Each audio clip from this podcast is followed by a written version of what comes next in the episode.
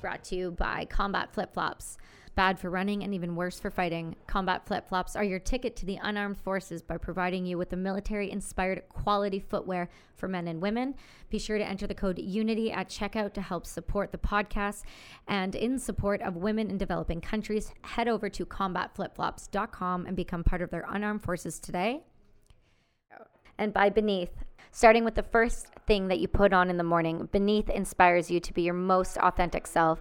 Get ready to experience increased comfort that radically outperforms anything that you've tried before while leaving minimal impact on Mother Earth. Use the code UNITY to get 15% off at checkout at beneath.com. That's B N 3 T H.com.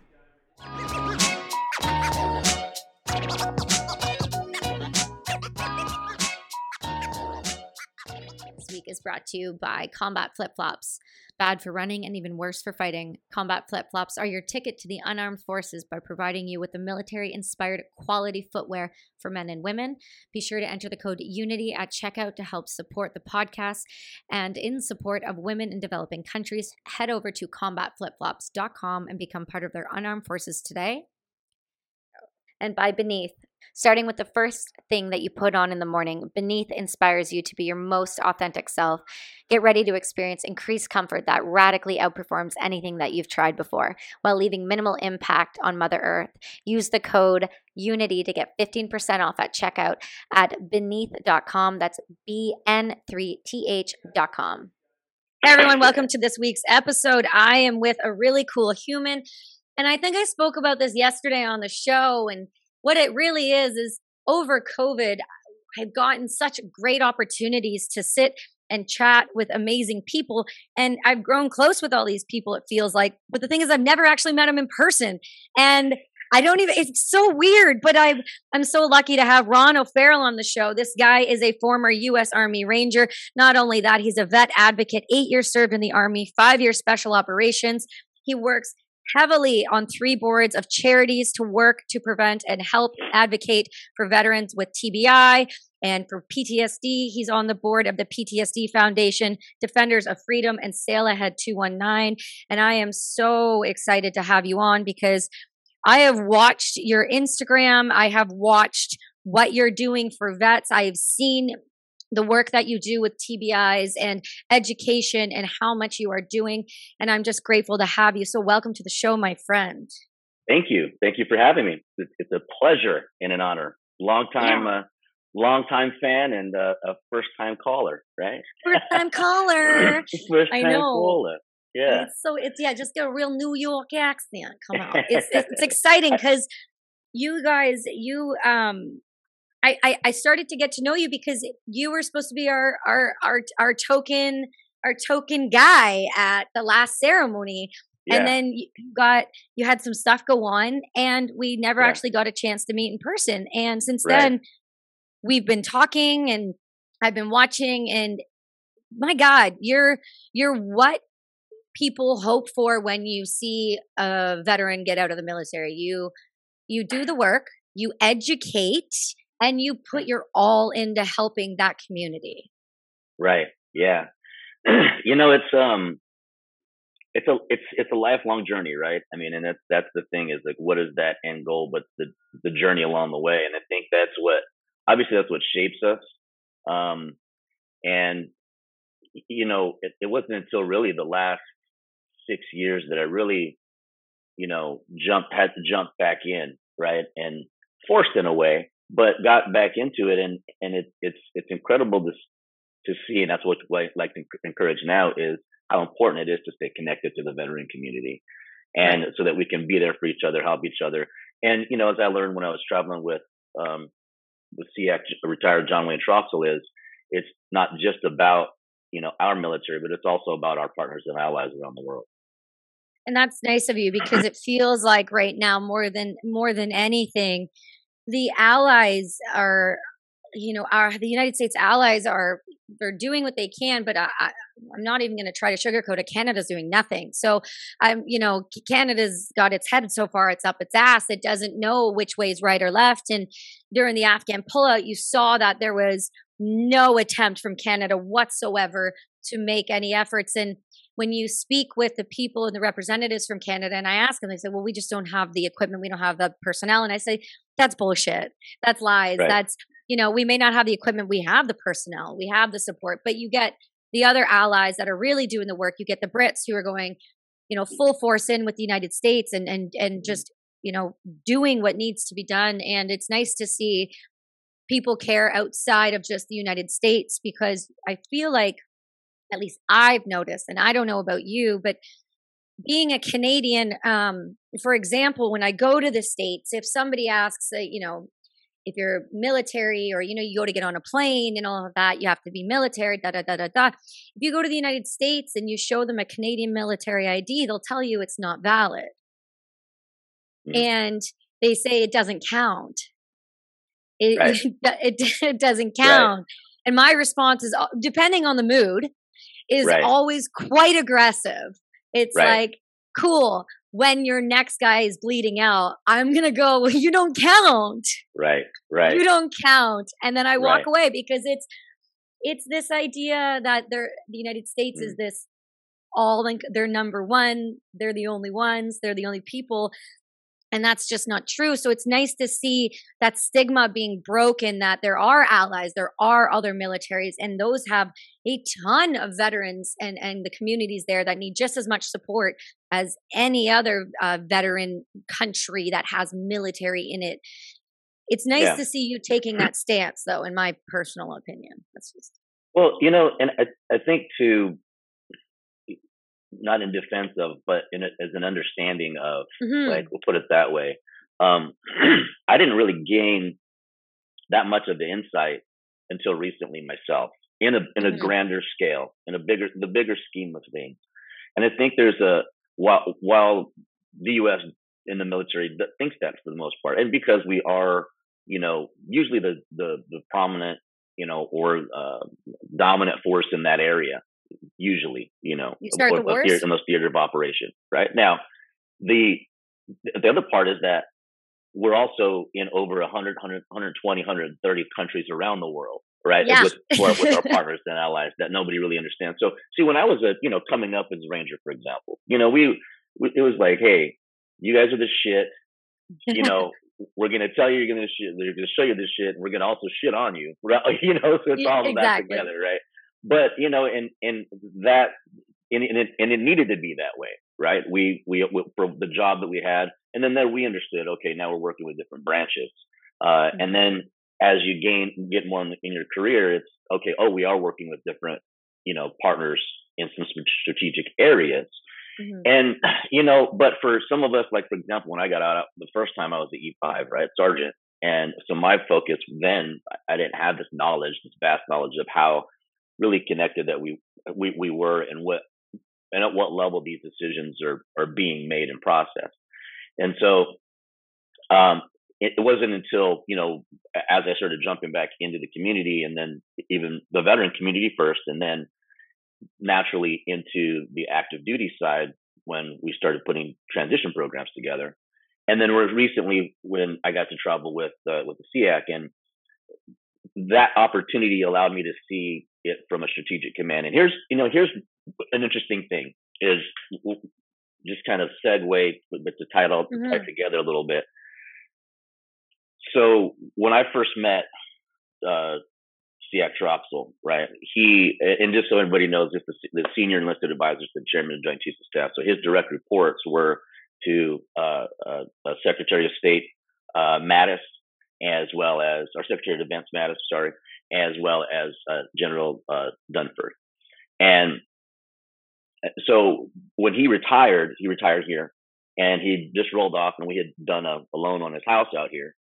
And he, um, they said, well, why don't you come on and be the brand ambassador? I want you to introduce you to Ron O'Farrell and stuff like that. Because at the time I was the national director of education, you know, was doing all this travel.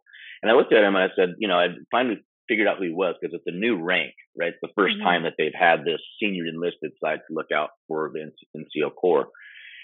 And I said, you know, it's all. I, I kind of like didn't give a shit what his rank was or who he was, right? You know, because how we you probably figure that out about all us right now. And right. I said, yeah. I said, hey, check it out. Uh, that's awesome. But you know, and I'm coming off of you know suicides and you know like really working these real shit hands on right on the other side, and I'm like, hey, what? It's kind of like, hey, what the fuck is going on in there? It's great that you guys have, you know, you're rolling off this career and you and and you know, the military was at its strongest probably at that mm-hmm. point in, in in in a lot of different ways, strength and numbers and probably budget.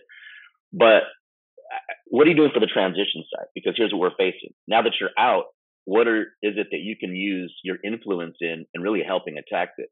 My vision, because at the time I'd started up with, with, the Ranger for Life program, so we were doing within the regiment, and I shared with them my vision would be to do this not only army wide, branch wide, but you know all over the Department of Defense.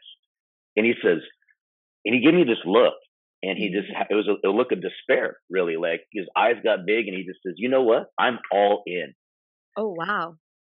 right? That's what I, I'm thinking. That I'm never like, happens. Oh, that never happens, right? He says, I'm all in, brother. And not only are we going to do it for the United States and the Department of Defense, we're going to do it for the whole world and its partners and allies. And I got, let's I fucking get, some. Let's fucking go, right? And I got like chills and goosebumps just from the yeah. moment I heard it. And you know what?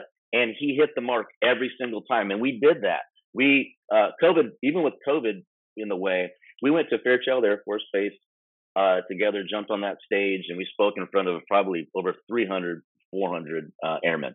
Oh wow! And um, we had an opportunity also to sit with um, some, you know, all the senior leadership there.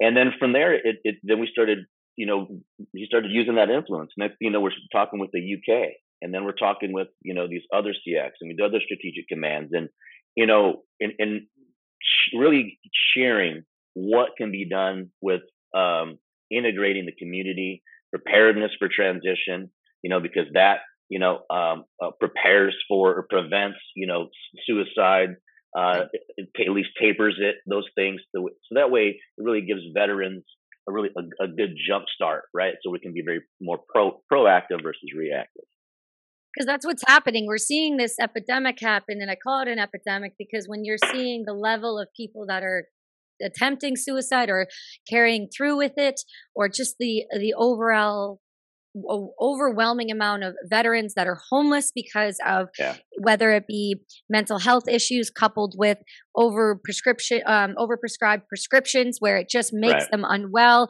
there is just this long list of issues we have when it comes to transitioning out of the military and i mm-hmm. not even just the military too i know in canada we like um, the rcmp fall under our federal program with the veterans affairs and Right. Even when they transition out, it's a similar type of thing where they're running under the similar type of program. And the problem with the program is the program doesn't work. The Veterans Transition Network does its best, but at the end of the day, when they, the way that I went through the program in say, two, I think it was 2011, it was just not adapt to what it needed to be to handle the level of trauma that was coming out of this 20 year war sure. because we just couldn't see it yet. We started to see Correct. it, but people weren't seeing it to the extent that it is now. My God. Right. You know, and it's it, it's kind of that thing where the you have the the, the frog in the warm water, right? Mm-hmm. Slowly turn it up, or mm-hmm. if you mm-hmm. throw it in there, right? And mm-hmm so I so in two so, so this would probably have been December 2017, 18, 19. Yeah. So this month, actually this week is on the 30th was when my good friend Matt Wilson suicided, right? And after when he did, I was searching for answers because I'm like, hey, I'm supposed to be this person, mm-hmm. and my right hand guy is like, what the fuck did I, you know, what did I miss? What did I do? And and so I went to this PhD. A friend of mine introduced me to this PhD eh, who was specialist in suicide, and they were doing this continuing education course, and it was 15 PhDs, and they invited wow. me and then me, right? yeah, buddy. I'm like, let's I'm fuck like, some shit up. yeah, right. That's like, basically what you're there for, right? and I'm like, I need some fucking answers, right? Right. And so, ironically, it had, had to do with a lot. Well, because it was suicide, they had to they put the numbers, and it happened to be the same doctor that assisted with that 22 a day number average. Mm. So this is all his data, right? And his okay. and what he's showing, not all of it, but the the veteran portion of it. From 2003, the it was going, you know, suicides are about like this with veterans. Mm-hmm. And then in 2003, it went like this, and then it just started kind of doing one of these, right? Climbing. Every for, as far as the daily, and we could see the direct correlation of when it happened. The, when the war, right? When people when they started coming back, and we saw that, mm-hmm. especially in special operations early on, Fort Bragg murders and all that kind of stuff. Now, but nobody really knew and wasn't equipped for it with it because we were still in that let's kick that ass, right? Every, everyone, the whole world was really about that until it became uh, epidemic. Like it came like holy shit. Now there's veterans. Like what's going on? The VA's just drugging people left and right, and they they, mm-hmm. they couldn't handle, and the system no. couldn't handle. When we talk about a broken system, it just it it it's completely failed at all levels in those days. Now, fast as we move toward what does it look like today, it's still not perfect. This, the, there's some bones that are coming together with it, and that's where you know we were trying to put. Uh, so, I, to give you an example, I have a good friend of mine who is a director at, at the at the VA here in Washington State. Okay, um, and uh, he's our go my go to guy. I was in recruiting with him, and he's he's processed and assisted hundreds of people that have sent to him. And um, he talks about this program called the Benefits Delivered at Discharge Program, where veterans or service members can get their physical, apply, and then within 30 days start receiving benefits, right? VA benefits. Oh, that's that's and compensation. Fast. Exactly. So they can, there's a transition program that that, hand, that handles that from active duty to when they transition to a you know, to the civilian world, right? As okay. far as compensation, getting ahead of their VA. And um, then now recently, you know, my most recent travels was about four months ago. We, John and I were at Fort Bragg together, and we went into that center and talked with HR and you know, really wanted to find out what's going on and what's the transition. And downstairs they have these booths that say benefits delivered to discharge, this, all these things and systems there, mm-hmm. right? Now, keep in mind, they have all these things and systems there, right? Yeah. Now, let me back up for, for a little bit. We also went to 4th Infantry Division in, in Colorado, okay? And um, we were able to speak to 39 command sergeant majors, okay? Oh, wow. Right? Yeah. And, and Ron. right? Ron! here to fuck shit up. This is Ron. so what you're saying is you want me to do a recording intro so that every time you walk into these rooms, it's like here's Sergeant Major this and decorated this and purple heart here, and then just run, ready to fuck shit up, and then just let that be your intro, and then that'll be the, set the stage right. for you. Dun, dun, dun, right? Just one of those. You can just come out swinging. Right? Come out and I and I, I got props too. Be like, just come out with the, the oh, Ranger shit. hatchet. Let's go. Let's do. Like, Let's are you We're fucking t- Tim the Viking over here? Like, you should. He should be your bodyguard. You should bring Tim right with there. you. Right? It's terrifying. Yeah. Shit. So, so uh, we were in the room, and I say, I, I and, and I and I ask him, and I go through this, you know, spiel about my background, and which I'll, I'm sure we'll get into in this podcast. Yeah, you know, absolutely. The story of what catapulted me. Uh, and I said, "Hey, does it? Who's heard of uh, benefits delivered discharge? Please raise your hand. Guess how many hands were raised? I don't know. Take a guess. Out of thirty-nine. I, out guess. of 30, I'm going to give you ten. Oh God, no. Goose egg. Oh no. Here's the thing, and it's not their fault. And this is what I told them. It's no, not their it's fault not. because now, mind you, these are all people that are getting ready to retire in the next zero to five years, right? Yeah. So as I'm talking, everyone's, you know, down, down, down, down, shotting it down, jotting it down. Now here's the deal. The systems are in place, but the marketing of it and the availability and letting them people letting them know is not there. Also, what we have to break on is the culture and the stigma of when people get out. Because what happens amongst peers when people get out in leadership to a certain extent, it's getting better. It gets because now we're because we're educating them. Like, hey, right, don't fuck with specialist so and so or private so and so that's trying to get out to go to college because when you get out, you might be sitting across from them one day. Yeah, exactly. You, okay, yeah. so play nice. Okay, because there's too many of us out here right now. Yes, there okay? are. And, and so, uh, and that's and that's the thing is, is how how do we getting these systems to talk and tie in together because probably very much so like it is in Canada is you have the active duty, and you have the VA, and they don't know how to even talk to each other. They don't really know how to integrate.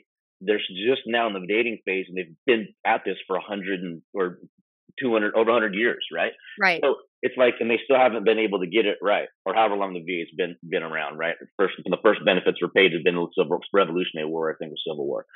So, right. um, anyway, so now they're starting to get it together a bit with this program, but it's very poor in how in those in the the availability of the information to get to the people that really need it.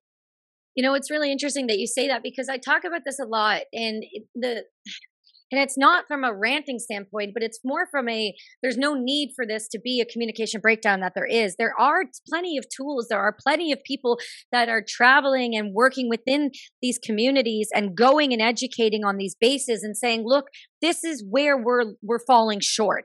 It's no right. fault of your own. It's due to the fact that if you are in the VA and like let me give you an example. Okay. So I'll, I'll use mine because the, it's the one I know intimately and I know that I'm accurate about. When you get out and say you're, because, and this is something I want to know about you is, um, because I know when you get out, there's there's often different ways that systems that you're run through when you're injured, like you're a medical release versus if you're just retiring or you're just like you're just voluntary releasing.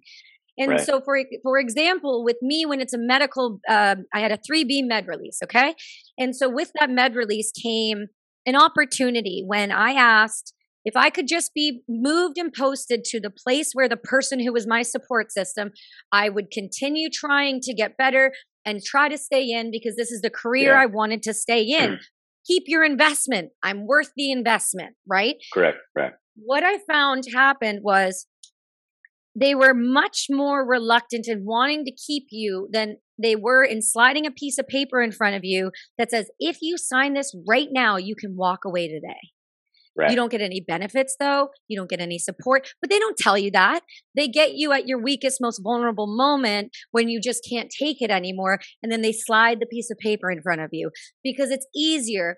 And in mm-hmm. Canada, at least, the JPSU and the OSI clinics and, and Veteran Affairs Canada there's a, a, lack of communication within each unit. Within each and every yeah. one of those, they all handle the transition, oh, yeah. the Veterans Transition Network.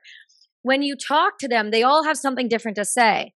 And the, the struggle becomes when the JPSU isn't talking to the doctors and when the doctors aren't getting the communication they need there, they can't advise them on how to handle the actual leaving the military process. They don't they don't teach you how to go turn your kid in. They don't tell you hey when you leave you're going to need to make sure you follow up with x y and z so that you can be eligible for benefits.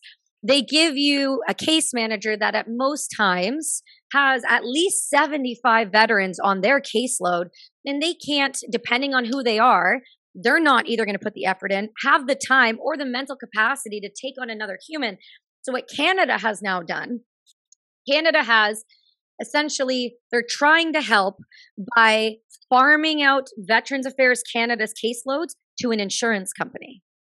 Wow. Okay. So man, Manulife, yeah, Manulife Insurance on the east coast of Canada is taking over a lot of the caseload of Veterans Affairs. Here's where the system breakdown happens here. They want to do everything they can to make sure that they don't have to pay you. So what mm-hmm. they do, and like for example, they'll send to people who are already, and they have your medical records, so they can see if you have PTSD, if you're of paranoia, if you have trauma, if you've had all of those things. But then what they do is they call you and harass you. And then if you mm. don't give to what they want, they send a PI to follow you.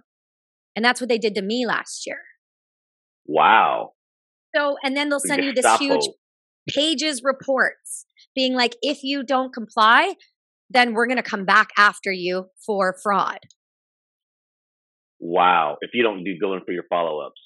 So, and the reason I didn't, yeah. I, so they wanted me to go to a new doctor because mm-hmm. they didn't trust one of the world's leading PTSD specialists who had been my doctor for a decade. They didn't trust his reports any longer, even though he is literally, Dr. Greg Passey is, he's a um, retired military, served in Rwanda, served in Bosnia, doctor, fucking brilliant human literally would would give everything on his back for a vet. Mhm. He will answer Yeah. the phone and any, you know, and that kind of thing. And when they start questioning the people that are actually doing the work, this is where the system breakdown happens. When people are worth less than money is worth to them, when they become a number. And we're seeing that in Canada. Oh yeah. And and I don't know how to fix that or or help educate within that because ever since we had our interviews come out and we started to be more public people are reaching out how do i get out of the military what do i do when i get out what's this like how do i get support how do i Right. get treatment i don't have the answers Right, right.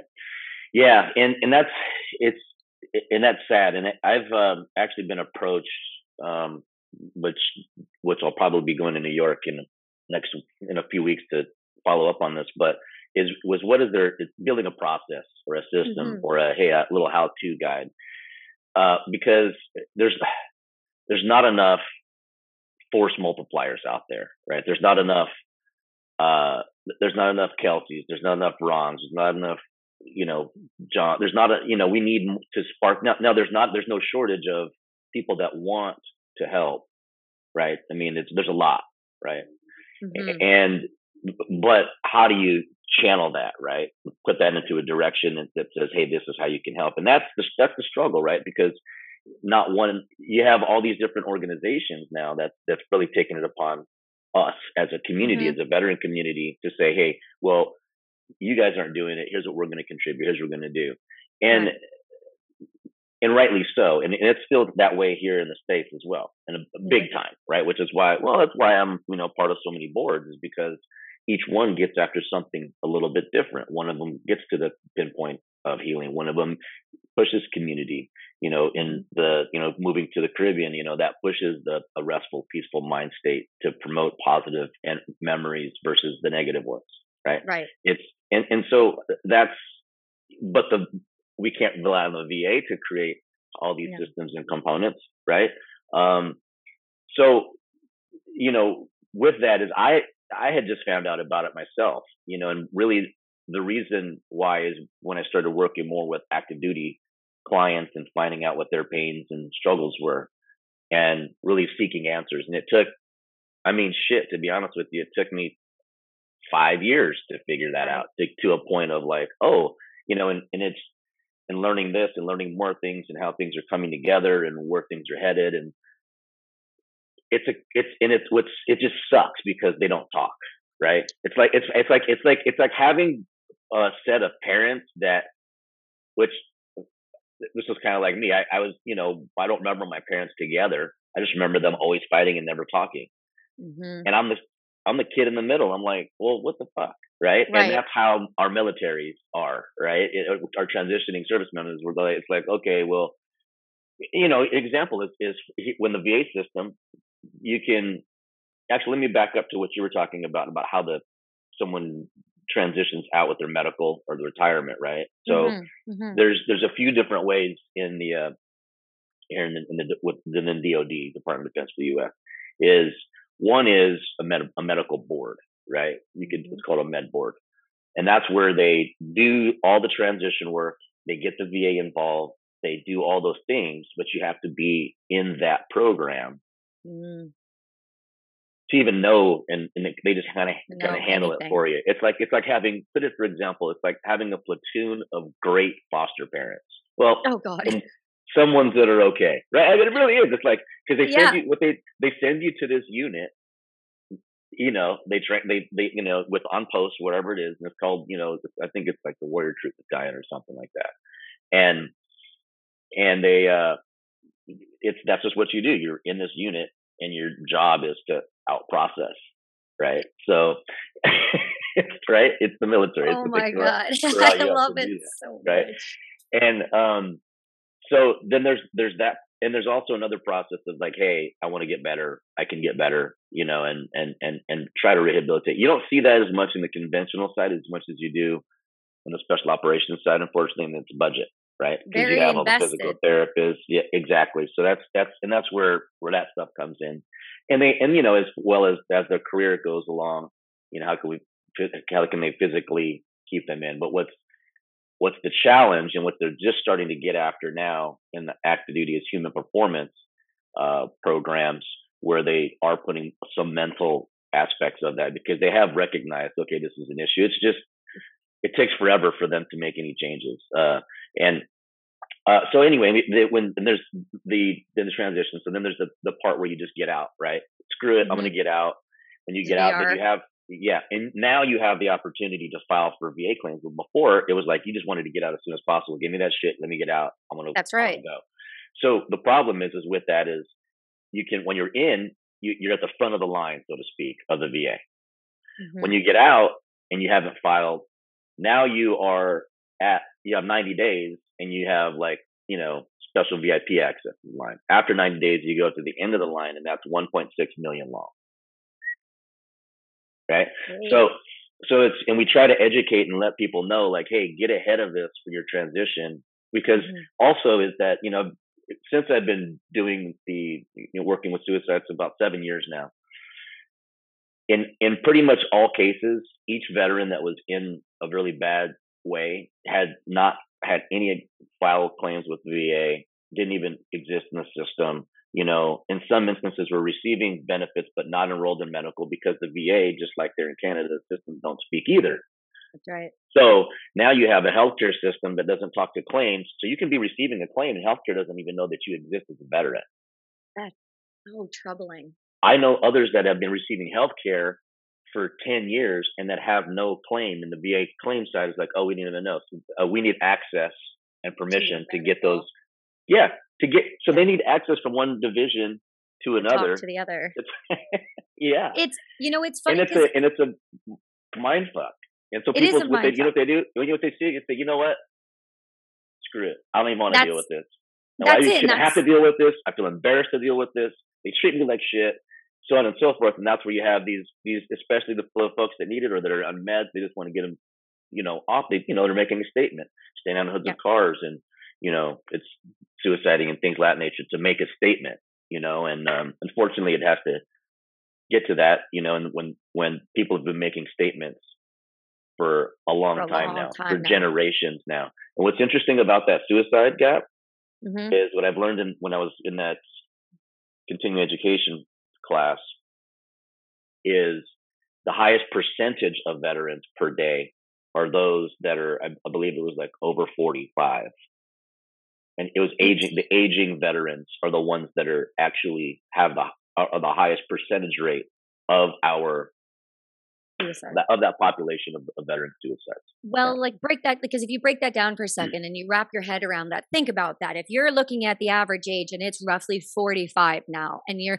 and just so the people who aren't watching on YouTube, what Ron was showing with his hands was he was showing as if it was a, a graph or a chart and if you were to take the line and you were to slowly increase it and have it just go up as a spike, and that's what he meant by when you see it climb, and that's what he was talking about. But when you when you're talking about this, you're 45. Okay, well, the war started 20 years ago.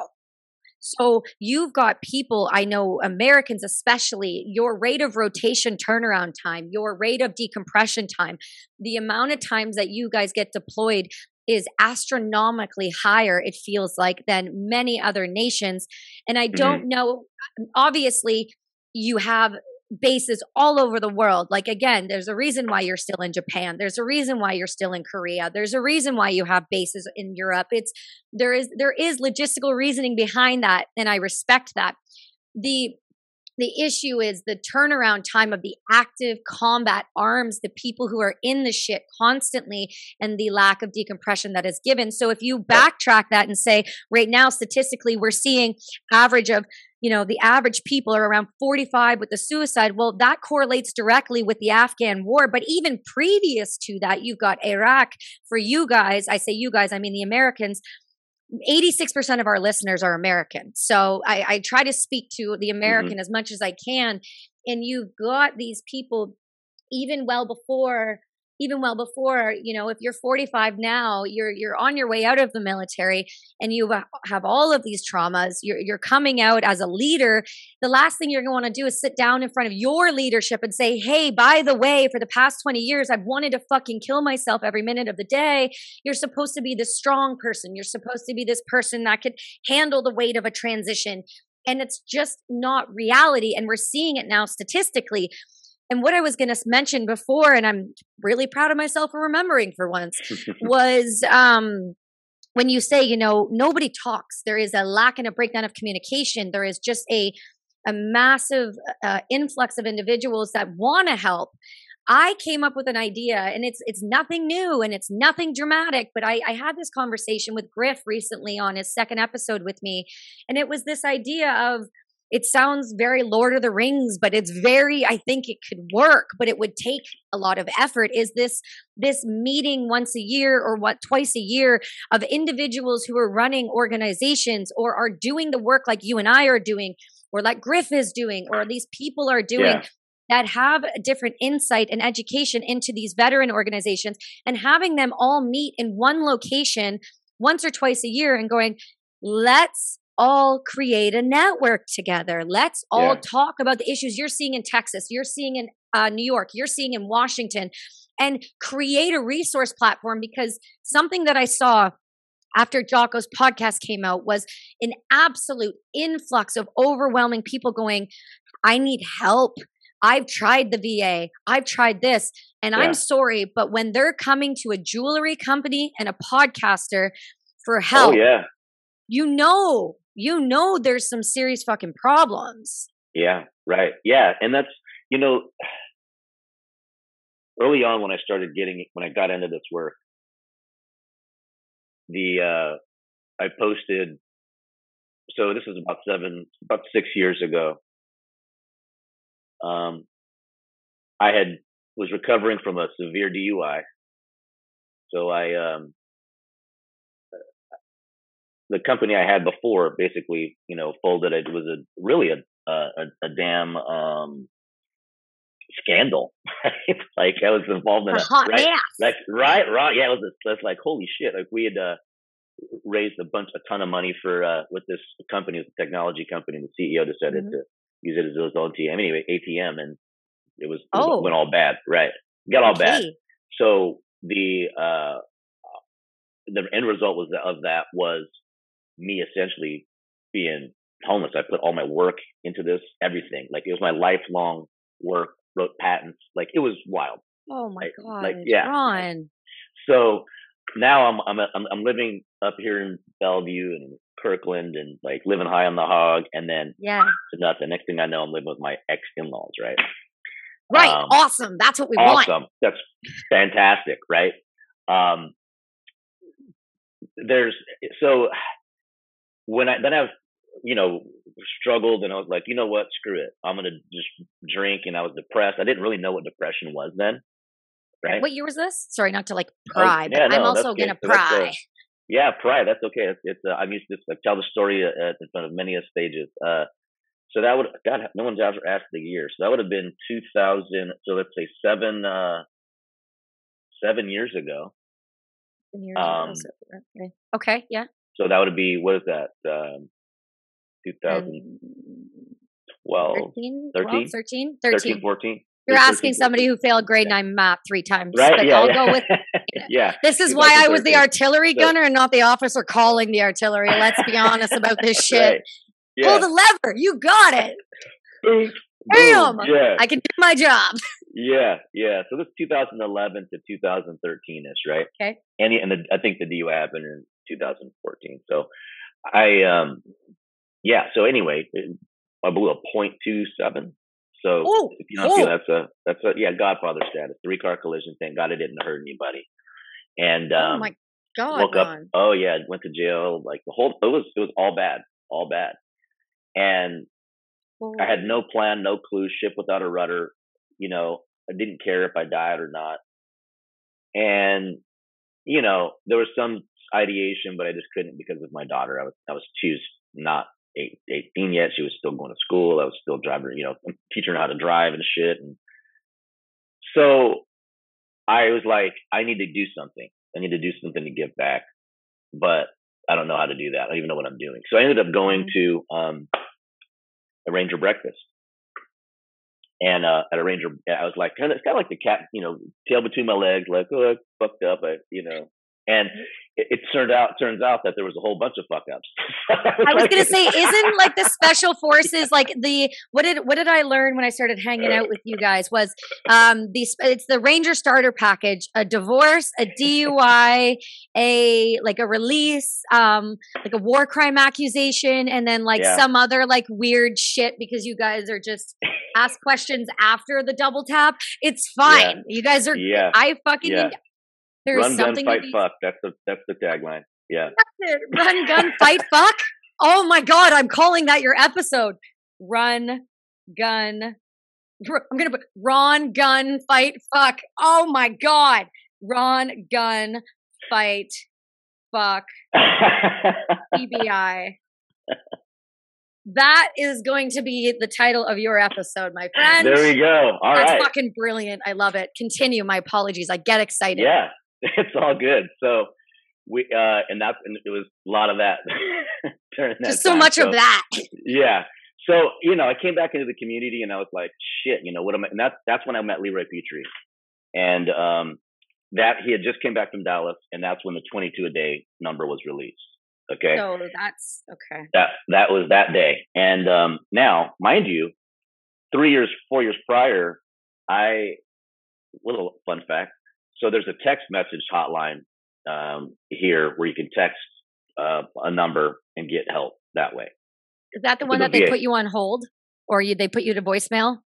No, nope, remember, Do you remember that? Oh, that's that's that was a. It's this this one's different. This one's different. Okay. That you can you still you still get the long hold music if you're calling the VA, but this Got one it. at least is a this is a little bit faster, right? More Got accessible. It. Okay. Um, but I worked I worked on a, on that project with uh, a gentleman named Izzy Abbas, who we got the carriers to donate uh, free text messages, all the oh, carriers, wow. for this particular hotline to text into to for suicide prevention. Right, um, it's a crisis line. And when we first did it, it was so it was so epic. They had to build a new call center for it, so it went on hold for about eight months. Yeah, yeah, it was it was wow. pretty big. Yeah, mm-hmm. Uh, and then you know, next thing we know, Izzy sent me some updates, and it's been millions of inter of, of text messages back and forth, and hundreds over hundreds of thousands of interactions. So I was thinking in my stupid mind, like, oh, I did a, I did a, I got a gold star. Right? I did a thing. Yeah, yeah, I did a participation thing, right? medal.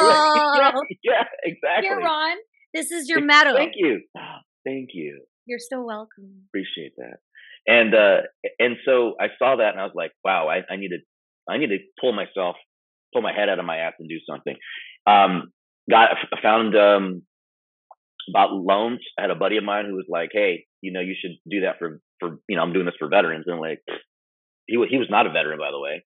And oh. I was like, "Well, why the why the hell would anybody want to talk to you about loans? I don't even want to talk to you about my my own loans. Like, and you're my friend. I'm like, yeah, shut up, just right? get out of my face. Yeah. And he goes, you know what? You're right. Why don't you do something about that?